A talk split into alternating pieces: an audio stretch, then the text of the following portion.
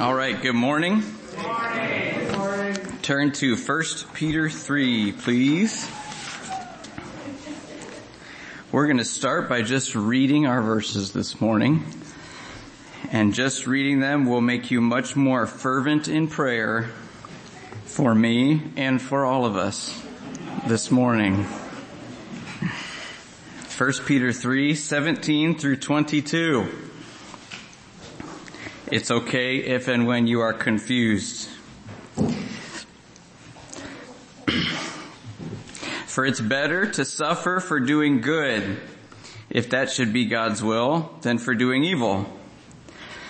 For Christ also suffered once for sins, the righteous for the unrighteous, that he might bring us to God, being put to death in the flesh, but made alive in the spirit, in which he went and proclaimed to the spirits in prison, because they formerly did not obey when God's patience waited in the days of Noah while the ark was being prepared, in which a few, that is eight persons, were brought safely through water. Baptism, which corresponds to this, now saves you, not as a removal of dirt from the body, but as an appeal to God for a good conscience through the resurrection of Jesus Christ, who has gone into heaven and is at the right hand of God with angels, authorities, and powers having been subjected to him. So just five verses, but what in the world? Um, we're here to, to study these verses. This is one of those, this is just one of those passages that there's a lot of views on. I won't even tell you all of the views on it because there's too many. Um, I'll, I'll walk you through it hopefully in a way that makes sense to me. As always, be a Berean. And um, I would encourage you to remember that God wants to be understood. He's not making himself confusing to us intentionally and you don't need any kind of degree or advanced education to understand verses like these. They are understandable. It's really hard, but they're understandable. Most of the worst ideas in the world about the Bible came from people who had advanced educational degrees. Which I'm not against. I'm not against. In fact, it's a dream, it's one of Joe and I's, uh, bucket list dreams to go to seminary and spend more time studying the Word. So, not against studying the Word, against the exaltation of formal education, which you don't need. You don't need to understand these. So, it's not easy, but pay attention, have your wits about you, and, uh, and we'll be okay. We'll be okay. I'm gonna, um, read from other verses in the Bible throughout the sermon. You don't have to turn to those verses. Um, I'll read them for you, and I'd prefer if you just listened to um, listen to them as I read, as I read. Hopefully, it'll be it'll be helpful to you. This is a passage about victory. So many of those songs were perfect. In fact, I think the word victory was in at least three of them. This is a passage about victory. And one of the goals as we look at it is to not lose the forest for the trees. Um, as it were, all the little things that are confusing and you have to make decisions about can end up being a distraction from the clear main point. The main point is not is not confusing or unclear at all. That this is about victory, victory in Christ, and because of what Christ has done for us. So I'm gonna pray, I'm gonna pray, and then I'm gonna read the verses again, and then we're gonna start walking through the verses and we'll be reminded of the context and, and Peter and who he is and why he's writing this letter.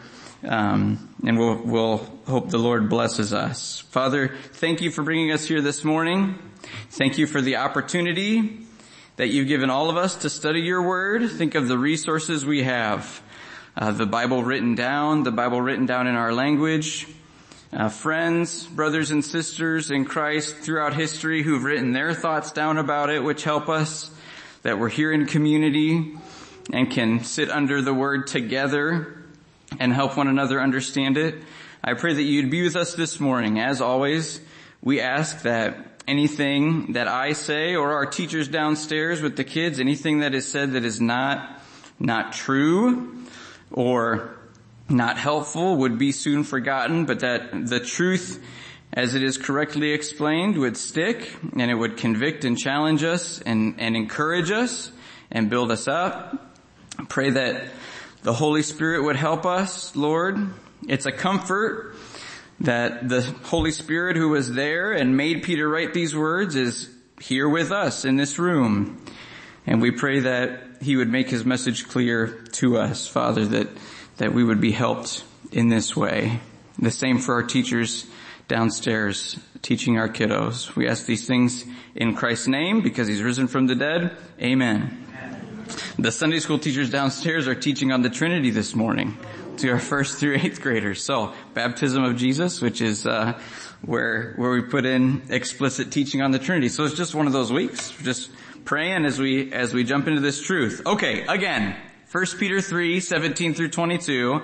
I'll probably throw in a few comments here and there as we read through, but uh, let's try to get a sense of these verses again. The first one is our connecting verse. It's better to suffer for doing good if that should be God's will than for doing evil, which is a connection to lots of what has come before in chapter 2 and chapter 3. For Christ, as our example, he suffered once for sins, the righteous for the unrighteous. That is to say, he suffered for doing good. He was righteous. That he might bring us to God. It's all great until this next phrase, things start getting dicey.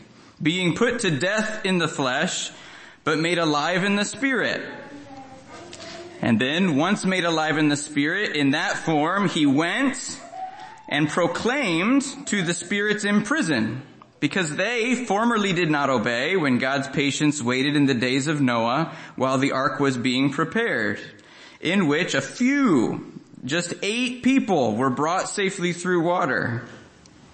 Baptism corresponds to this and now saves you, not as a removal of dirt from the body, but as an appeal to God for a good conscience through the resurrection of Jesus Christ. And then this great ending verse of victory, who has gone into heaven is at the right hand of God with angels, authorities, and powers having been subjected to him. Not judged yet, but subjected to him. So, as you read verse 17 in the first part of verse 18, you're reminded of the, the general context, which is that Peter is writing this letter, this letter of care to believers spread out in different locations who are facing persecution. It appears persecution to the extent of death for some of them. The kinds of persecutions that are mentioned seem to imply that some are even being killed. Some are even being killed. So certainly social persecution, economic persecution, and physical persecution for being Christians. And in those trials, Peter writes this letter. So it's a letter about what to do when you suffer, but it's not suffering because of life circumstances or suffering because of tragedy. It's suffering because you're a Christian. It's that kind of suffering. And in chapters two and three, you remember Peter's gone through all these different spheres of life where it appears, it's pretty clear, our approach to persecution is not to fight back. It's to take the reviling and the persecution and submit to it. To allow ourselves to suffer, if you will, and Christ is our example at the end of chapter 2. He was reviled and did not revile in return. So, we have to submit to governing authorities and to our masters and wives to our husbands and to each other. And in all these things, it might be painful. Peter, in fact, assumes it's painful and says, even with, even when it is, we submit. We face the suffering. And because Christ faced the suffering, that's what verse 17 does. It says it's better to suffer for doing good. That is, don't give, don't give your bosses or your, or your governments a valid reason for putting you in prison. Right? If you murder somebody, you should be in prison. Don't go to prison for that. Don't let your, if, if your boss treats you with injustice, don't punch him back because then you can be fired justly. You should be fired if you punch back. Don't suffer for that. It's better to suffer for doing good, if that should be God's will, than for doing evil. It's just a rehash of, of this theme that's been developed. And then verse 18, we get Christ as the example. And it, he's an example of suffering, but it's also a reminder that he suffered uniquely. We suffer like he suffered, but he suffered in a way that none of us will suffer. He suffered once for sins, a once for all payment. We didn't suffer to pay for the sins of the world, or we won't suffer to pay for the sins of the world. He suffered the righteous for the unrighteous. We are to suffer for doing good, and in that way, we're like Christ. If we suffer for doing good. But Christ is in a league of his own, in that he was perfectly righteous, perfectly righteous, and suffered for unrighteous people. With the purpose that he might bring us to God. Bring us back to God. The bridge between a righteous God and unrighteous people is created through a righteous man who is God and can, can create the bridge. He brings us to God. And then the end of verse 18, the first interesting couple of phrases. In Christ's death and resurrection, I would argue, he was put to death in the flesh but made alive in the spirit. So you have these two things compared. There's a, the, the common understanding of this for a long time in church history was that when Christ died, what this means is that his body died, but his spirit or his soul or whatever you want to call it lived on. Okay, that was common understanding. It's not the common understanding anymore, and it doesn't, it doesn't really fit. It doesn't really fit um, the phrases here, okay? He was put to death in the flesh, but made alive in the spirit. Put to death in the flesh is pretty self-explanatory. He was put to death here on earth. The word for flesh is the word for things in the earthly sphere. It doesn't always mean bad things, just means earthly things, fleshly things, physical things here. And Christ came into this world, took on that earthy experience, and was put to death here. He was put to death in, in the sphere of the flesh, if you will. But, but, he was made alive in the spirit. In the spirit. And then in verse 19 it says, whatever this phrase means made alive in the spirit, whatever that did to Jesus, after that happened, he went in that form to this prison somewhere to preach to these prisoners something. Okay? So that's, that's how this works. Christ died, and then he was made alive in the Spirit, and after being made alive in the Spirit, he went someplace to proclaim something. Okay? Now, I think made alive in the Spirit is not just a reference to the immaterial part of Jesus that, that lived on, if you will, when he died. I think it's a reference to the resurrection of Jesus. His whole person was made alive three days after he died. He died as a whole person. Okay? Jesus is not two halves put together and when he died, they were taken back apart. It's not how it works. He wasn't 50% physical and 50% spiritual and this part died and this part didn't. Didn't. He's a person. He's one person.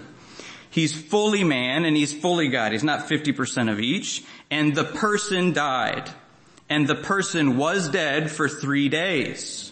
Okay? And then at, now death doesn't mean he ceased to exist. You understand? That's not what we believe death is. None of us are to cease to exist when we die. Not even unbelievers are to cease to exist when they die.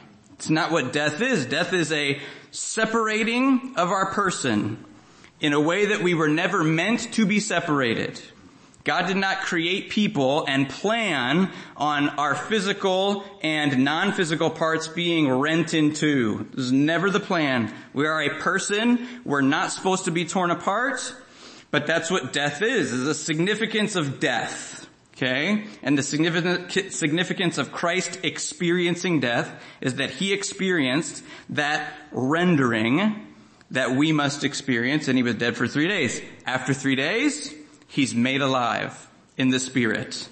His whole person is made alive in the Spirit and in a way that he was not made alive in the Spirit while he was on earth. Okay? So in other words, it's not that he went back to being the kind of human he was while before he died.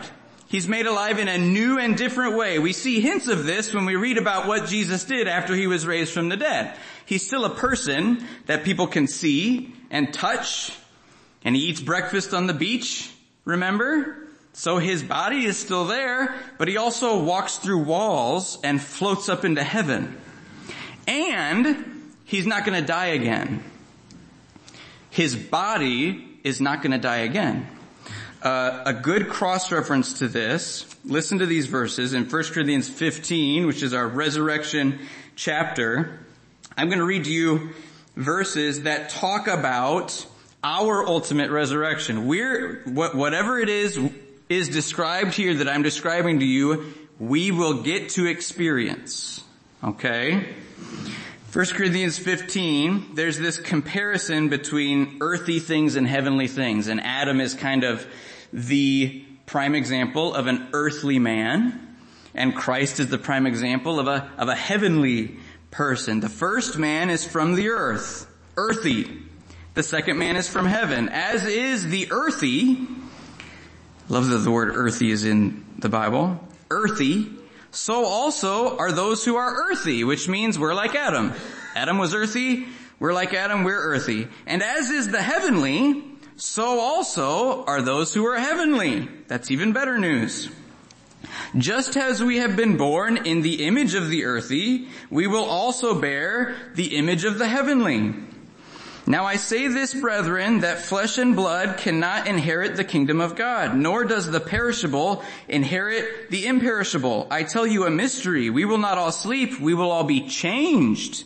When we're raised from the dead, when Christ returns will be changed in a moment, in the twinkling of an eye, at the last trumpet. The trumpet will sound, the dead will be raised imperishable.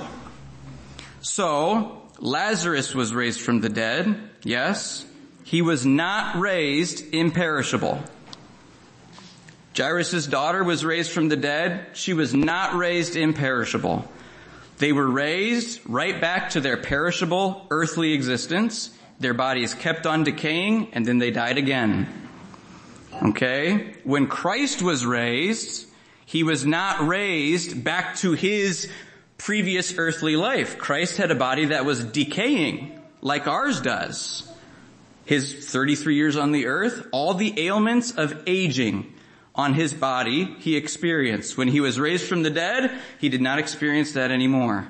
He was raised imperishable. He's the first fruits of the resurrection. That is, the first one to be raised that way, and we're gonna be raised that way too eventually, okay? So, all that to say, this phrase is important because it kind of helps with the rest of passage. He was put to death in his earthy experience, but then, three days later, he was made alive in the Spirit. He's a resurrected Christ, imperishable, incorruptible, never to die again. And in that form, verse 19, in that form, he went and proclaimed to spirits in prison. This weird event. This weird, weird, weird event, okay? It's actually like the most boss move ever. So you think about it, okay? But if you take this phrase, he went, so the questions are, he went to a place, what's the place? He went to preach, what did he preach? And he preached it to beings. Who did he preach it to? Okay? So, start with who he's preaching to. These spirits in prison. There's good reason, I think, to believe these are fallen spirits. These are angelic beings, not the spirits of humans. The reason I think that is because that word is used in that way the vast majority of the time it's used in the New Testament and in writings of the day. So when Peter's listeners see that word, it almost always means not the spirits of dead people, but fallen angels. Okay? More than that, we, we get clues. These spirits formerly did not obey, verse 20. When God's patience waited in the days of Noah, verse 20. So these spirits in the days of Noah were disobedient, which makes us think, might make you think back to this also very weird passage in Genesis 6. I'll read to you these verses. This is the beginning of the flood account. You remember the earth was in really bad shape. It came about when men began to multiply on the face of the land, daughters were born to them. The sons of God, that's these spirits I think, they saw that the daughters of men were beautiful. They took wives for themselves, whomever they chose. This is jacked up. Somehow these, these demons took on some human form. I don't know, possessed men, possessed human men, don't know. Had sex with all these earthly women. The Lord says, verse 3, My spirit shall not strive with man forever. He's also flesh. Nevertheless, his days shall be 120 years. The Nephilim were on the earth in those days and also afterward when the sons of God came into the daughters of men and they bore children to them. So as jacked up as it is, these women get pregnant and have these weird kids. Don't know what they are, what they look like exactly. I mean, ideas, the, the creative imagination of scholars has run wild with this, what exactly they look like, but it's pretty jacked up. It's pretty jacked up and it's presented here as kind of the peak of evil before God judges the world with the flood, right? He says, it's almost as if this is the last straw, right? And God says no more, says he's sorry, he decides to, to judge the earth. So, so for that reason, because we have these, these signals in verse 20 that these spirits didn't obey in the days of Noah, uh, that makes it sound like this is a good fit. And the, the audience at the time, we think, had a really strong knowledge of this story, and when they hear this, this is, this is what they would have thought. Those spirits, those spirits are in a prison somewhere, apparently. Okay? There are hints of this in 2 Peter and in Jude. Let me read these couple quick verses. Second Peter talks about God not sparing angels when they sin, but cast them into hell and committed them to pits of darkness reserved for judgment. He put some fallen angels in a place for them to stay there until judgment day comes. In Jude, a, a very similar verse, um, angels who did not keep their own domain, that fits, fallen angels coming down to earth, but abandoned their proper abode. He has kept in eternal bonds under darkness for the judgment of the great day. So we have these hints. Nowhere does it explicitly say this is exactly who we're talking about, but it seems like these are the spirits that Peter's talking about here, and they're waiting in a prison for judgment. Now, this is sanctified imagination. You just imagine Christ goes to preach to them in his resurrected body. So I'm thinking, if you're these fallen, these fallen spirits, you're held in this prison, um, you hear that Jesus dies. This is good news. Not the way we say, not the way we say it's good news. It's good news because even though they're in prison, that's a good thing for their team. You understand? That Jesus, who is supposed to be the Messiah, has died. No one expected that to happen, not even Christ's followers. They get word of this perhaps, a little bit excited perhaps, maybe having a party in their prison for two or three days perhaps, and then who shows up? Christ in this made alive in the spirit, resurrected body to say, to say what?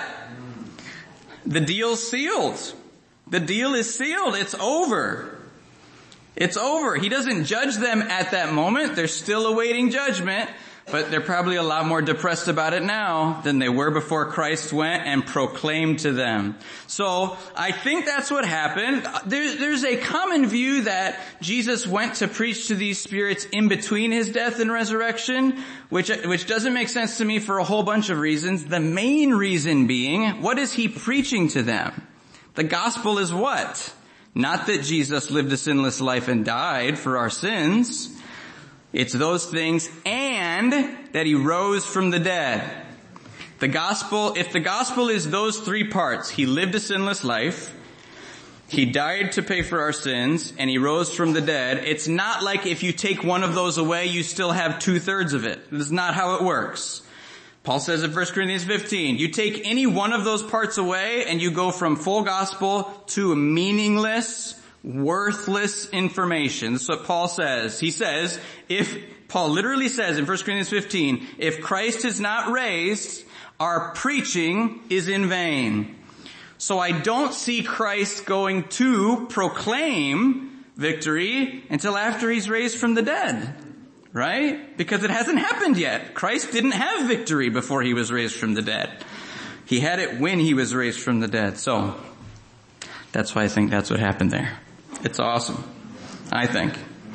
So, so, Christ suffered for doing good. Like Peter's readers are suffering.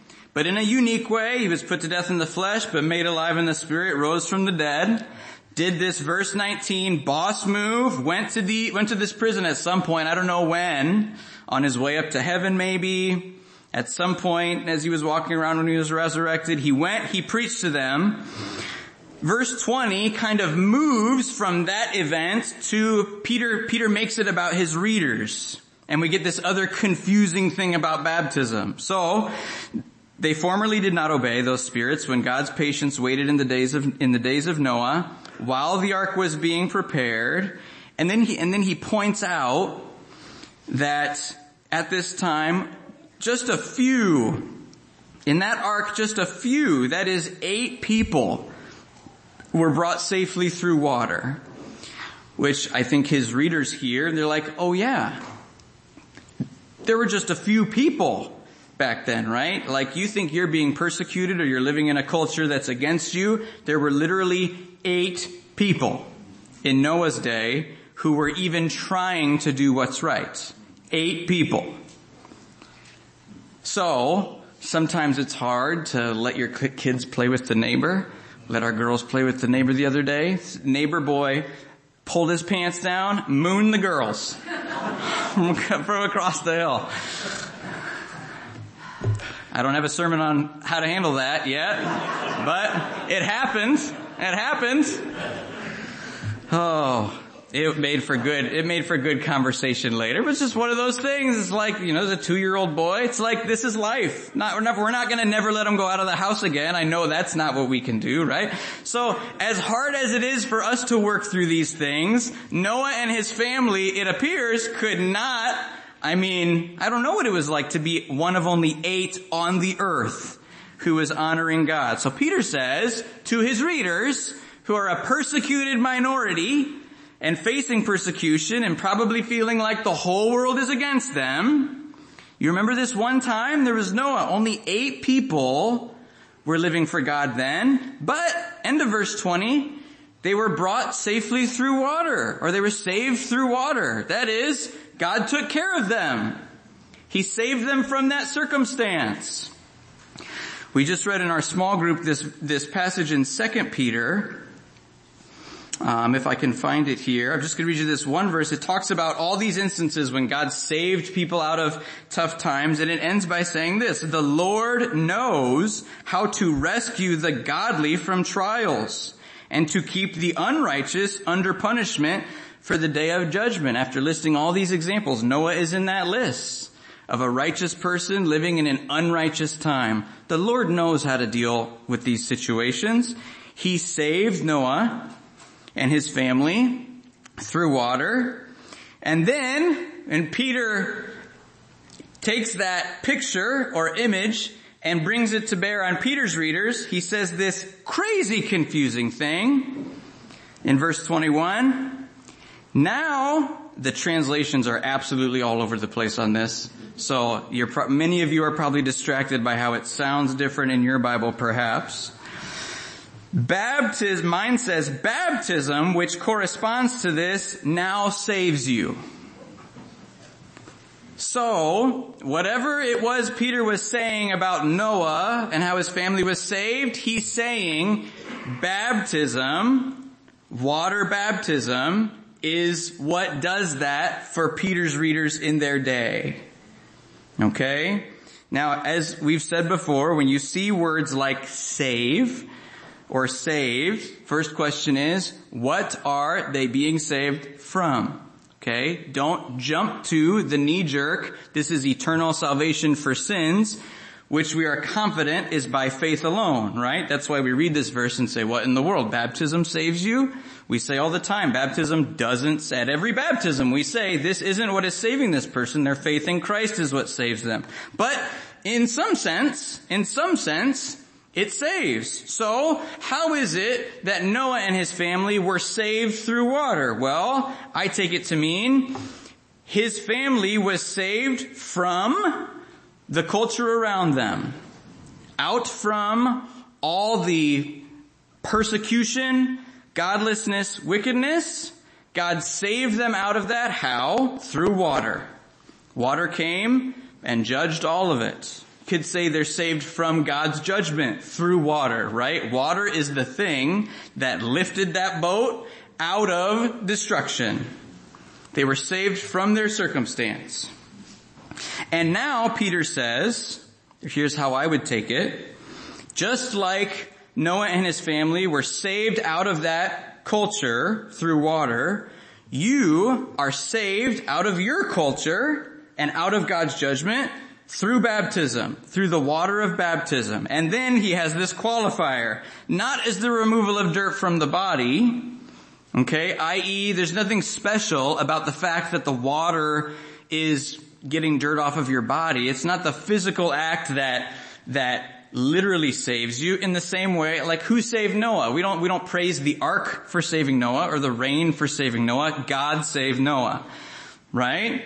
But as a picture, they're saved through water. As a picture, baptism, though it itself doesn't save you, not the removal of dirt from the body, but an appeal to God for a good conscience. So we have this symbol, this symbol struggle. Symbols are difficult. We have a few symbols in the New Testament for the church. I could think of four. I didn't, I didn't look through the whole New Testament. The four that come to mind are head coverings, the juice, the cup, the bread, and baptism. Maybe there are others. Certainly, those are biggies, right? And with baptism, I, we have the biggest struggle with baptism because we want to be super careful to communicate that the act of baptism doesn't somehow magically save you. I mean, if honestly, if that were the case, all we'd have to do is grab people and skadoosh them and they'd be saved right? It'd be too easy. It'd be too, I mean, that is what people put their trust in though, right? I mean, in, in various denominations, my baby was baptized, so I guess they're good to go. We don't believe that. We don't believe that. At the same time, you can't discount the symbol, right? We sometimes say things like, well, the symbol isn't real, it doesn't really matter. What matters is what the symbol represents. I know, I know what you mean, but that's not true right? God could have just said, Christ could have just said, remember me. Remember my body broken and remember my blood shed. But that's not what he said. He said, take bread and remember me and drink the cup and remember me. He tells us to use those symbols. So you can't just throw it out, right? On top of that, on top of that, for first century Christians, baptism and faith in Christ were much more like the same thing. Our, we, we have maybe de-emphasized baptism to the extent that we put it off, not really a big deal. All that matters is faith, right? Well, no, that's not all that matters. It appears this symbol is really, really important to God. Just like if Lev said, uh, Joy visited a church and we took communion last Sunday. I would never fathom that he meant he took communion without the symbols. If he said, I took communion, I wouldn't say, well, did you take the bread and cup? He'd say, what do you mean? I said, I took communion. Of course I took the bread and cup. That's what it means, right? But is there anything special about the bread and cup? No, of course not. But they go together. We don't ever separate them, right? For the first century readers, I think baptism and salvation was that way. So, if Kevin said, if I said to Kevin, Kevin, when did you, when did you come to faith in Christ? And he says November of 98, right? I would maybe later on ask, have you ever been baptized? Because to us, they're not necessarily one and the same thing. In the first century, If I say, Kevin, when did you come to faith in Christ? He says, November of 84. If I later asked him, so when did you get baptized? He'd say, I told you I came to faith in Christ in November of 84. Of course that's when I got baptized. Like, like we view these symbols more so. Does that make sense? So, so, when Peter, when Peter says baptism saves us, we freak out, which is good. We should freak because it makes us study what he actually means. His readers would not have freaked out about this. I don't think. I don't think. Says, in Noah's day, water separated Noah from his culture. In Peter's day and in our day, water separates us from our culture. When someone is baptized, it means a whole lot of things. It's identifying with Christ in His death and resurrection. You go down into waters and if you're left there, you will die. You will die in the water. This is why it's such a good picture. It's a little bit terrifying, to be honest. Um, but that's why we do it, right? If you were left there, you die, but you're not left there. You come up out of the water. That's a significant meaning of the symbol, but it also is this thing, an appeal to God for a good conscience the ESV says. Yours says a variety of things. To take that to mean it's almost like a contract, right? This person is saying, I identify with Christ in his death and resurrection, but he's also saying, I'm committing to a certain kind of life. A certain kind of life. A life that is washed clean by this water. A life of loyalty. This is why traditionally we have a little back and forth before baptizing someone we say, uh, little Johnny, have you placed your faith in Christ as Savior? And we make little Johnny say, yes, I have. And then we say, okay, we baptize you. Historically, we think there is even more of a back and forth. More like, you commit to this community, you commit to living a life cleansed from sin. Yes, I do. All right. Here we go all of this significance is wrapped up into it. So, when Kara two weeks ago or anyone gets baptized, they're saying to God and to the world, I am separating myself from the culture around me. And God, and I'm being saved, you understand, I'm being separated from that culture through this act. What it represents. Okay? So, that's what I think it means. The clear points being, that the symbol is not what saves a person, but also that you can't throw out the symbol. You just can't. It goes with the experience. Okay? Try to strike that balance to hopefully to some degree of success. Now, get to the end, and Peter puts the gas on what Christ has done again through the, through the resurrection of Jesus Christ, as if to say, Noah was saved through water. You're saved in water through baptism, but through the resurrection of Christ. If he wasn't raised, we're insane for dunking people in water. If he isn't raised, we should leave him in the water, right? Through the resurrection of Jesus Christ, who has gone into heaven and is at the right hand of God with angels and authorities and powers having been subjected to him. Now we end with this emphasis on victory. And it's hard when we're just doing this paragraph, but think back on first Peter, okay? Think about Peter. He's writing this letter, these people, these believers get this letter from Peter. Peter's the guy, and Peter says things like, you have to submit to authority. You remember what happened when the governing authorities came to get Christ? Peter's the guy who drew his sword and attacked. I don't know how, if it was like he whiffed it and just got the guy's ear or was aiming for his ear. I don't know. But he lunges at this guy. You're not gonna attack Christ because he thought the way of, he thought victory was coming right now here on earth. He thought the way of Christ is the way of victory, physical victory. He later learned in life the way of Christ is victory, but it's victory through suffering. That's the way of Christ. Peter says things like, always be ready in your suffering to give an answer for the hope that is in you.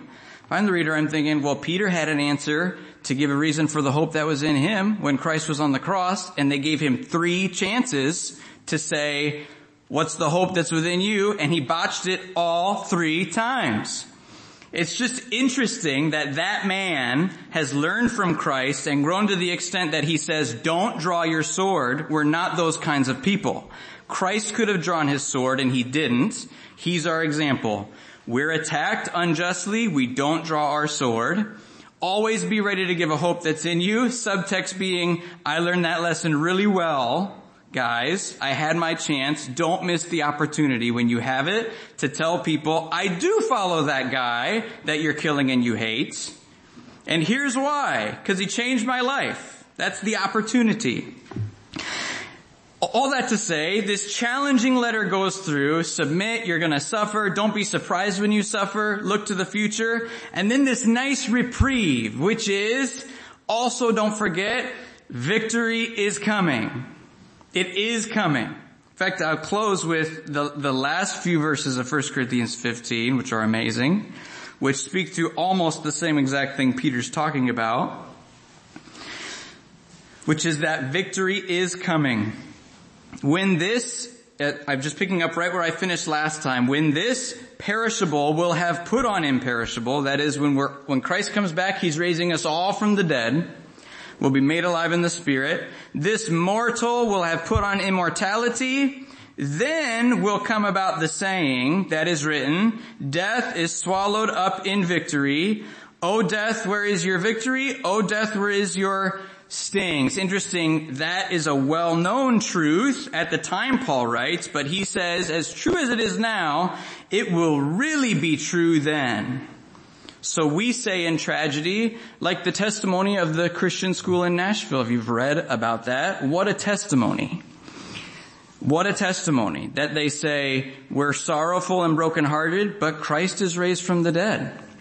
There is no sting in death. As true as that is for them and for us now, it will be more true when we're made alive in the Spirit and with Christ. The sting of death is sin, the power of sin in the law, but thanks be to God who gives us the victory through our Lord Jesus Christ. Amen.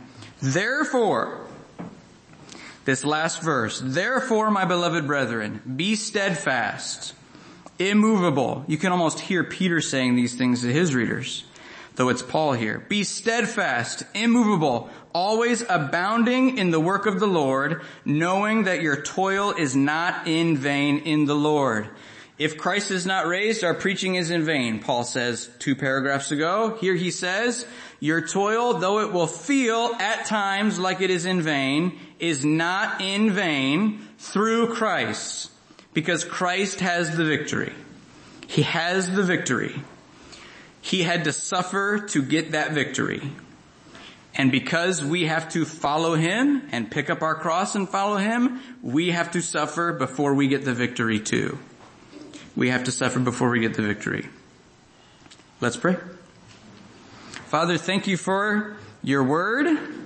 Just ask again as, as so many of these tough things are maybe going through our minds about this passage that, um, the main point would be clear. Whether I made it clear or not, Father, help, help what sticks to be the clear main point, which is that Christ has victory.